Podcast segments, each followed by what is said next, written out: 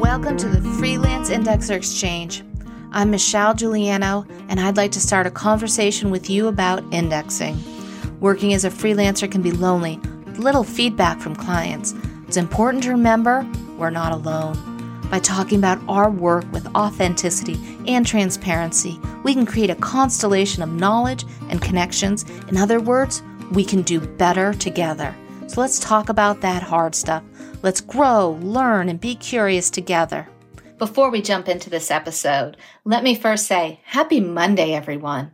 And let me ask, is this the last day of your work week, the first day of your weekend, or like most of us, is this the start of your work week? This is your business. You are the boss. You call the shots. Monday can be anything you want it to be.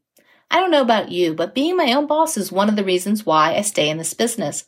When I was casting around for a second career after a long stint in medicine, I came up with a list of must-haves for my new career. Seven must-haves in all. First up, I wanted my career to be location independent. After relocating a medical practice one and a half hours from its original location and across state lines, I knew I didn't want to start a business that was dependent on location. Starting over is hard, and who knows what the future will hold. Being able to move and take my business with me was important.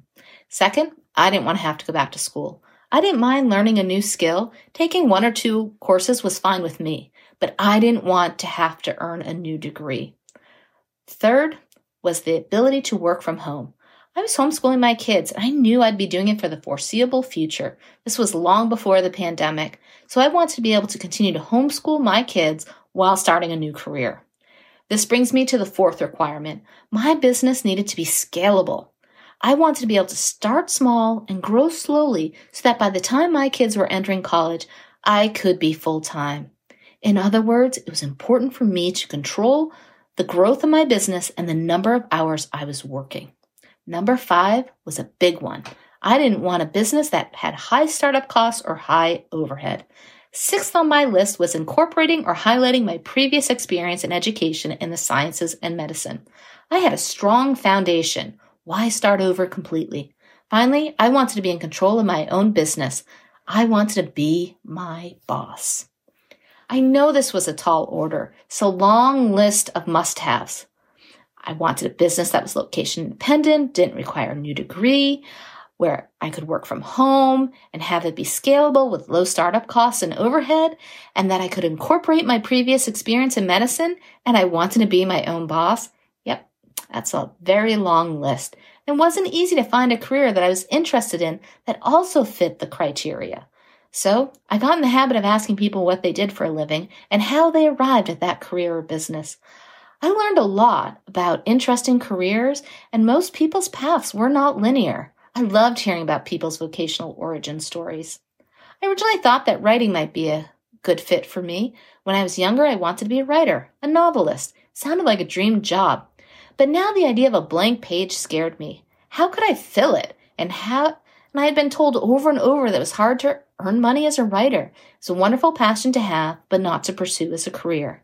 Now, after being in the publishing industry for years, I know all about the different avenues for would-be writers that didn't focus solely on producing the next iconic American novel. Copywriting, feature writing, blog posts, science writing, and editing. I could go on. Had I known about these different types of writing careers, I might not have taken this route of indexing, but as luck would have it, my foray into indexing began close to home. While volunteering at a book sale, I was chatting with a neighbor that I had just met. When I asked her what she did, she told me, "I'm an indexer." And yes, you probably know exactly what I said next. What is an indexer? And she was so nice and kindly explained to me what an indexer does. With every sentence, all I could think about was how indexing was ticking yet another box in my must-have list for a new career. Indexing is location independent. It doesn't matter if you're indexing from your home office or the coffee shop or a hammock in the South Pacific. It doesn't require a new degree. However, I did find the indexing learning curve to be quite steep. Indexing is location independent, so yes, I could work from home. Indexing is scalable almost by default. It takes time to build up a client list and to nurture and network with other indexers. My upfront investment included the financing of one course, software index purchase, and startup business fees, along with the cost of developing a simple website. I had already owned a laptop and a printer. I was good to go. All this was done for well under two thousand dollars. And overhead costs are not high because you're producing a product with words. I spent money over the years on things that helped me become more efficient, promote my business, and sharpen my indexing skills. But those costs are associated with building and growing my business. The cost of sustaining my business, my overhead costs, are minimal. And yes, there was a need for indexers who digest dense medical and science textbooks. I instantly had an indexing specialty with credentials to back it up.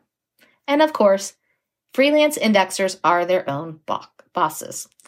Check, check, check, check, check, check, check.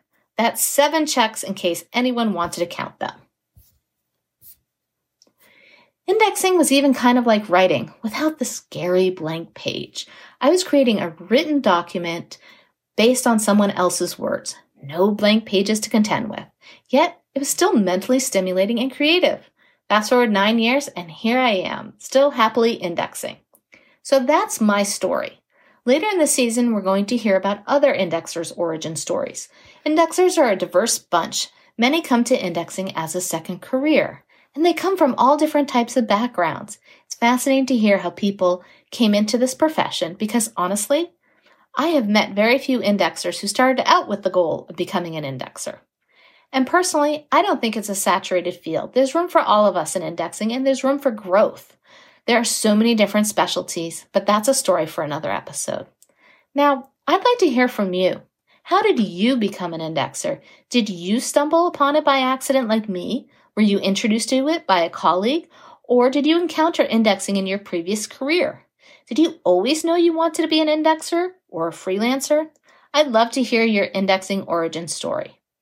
Indexing and freelancing in general can be like riding a roller coaster. There are lots of ups and downs. Remembering why we are in this field and the benefits of this unique career choice can help sustain us when things are rocky. It can also help us adjust our business plans over time so we can highlight and refocus our businesses to make the most of the benefits.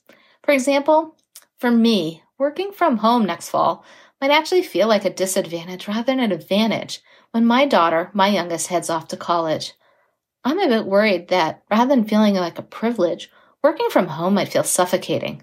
Will I feel the four walls of my office closing in on me? I may need to make some adjustments. And this is the point to the underlying theme of my must-have list: flexibility.